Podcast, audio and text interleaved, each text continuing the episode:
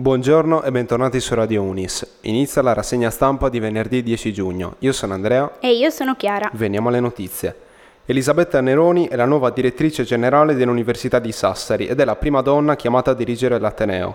Resterà in carica per tre anni e succede al professor Marco Breschi, nominato nel 2021 e giunto a fine mandato. Il 18 giugno 2022 il Rotary Club organizza in tutta la Sardegna la giornata della raccolta sangue. L'appuntamento si terrà in Piazza d'Italia dalle ore 9 alle ore 13.30 e potrebbe proseguire nel pomeriggio.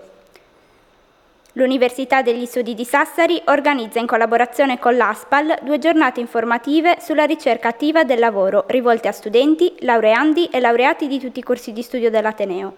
I due incontri si terranno nei giorni 16 e 21 giugno presso i locali dell'incubatore d'impresa siti in via Rockefeller.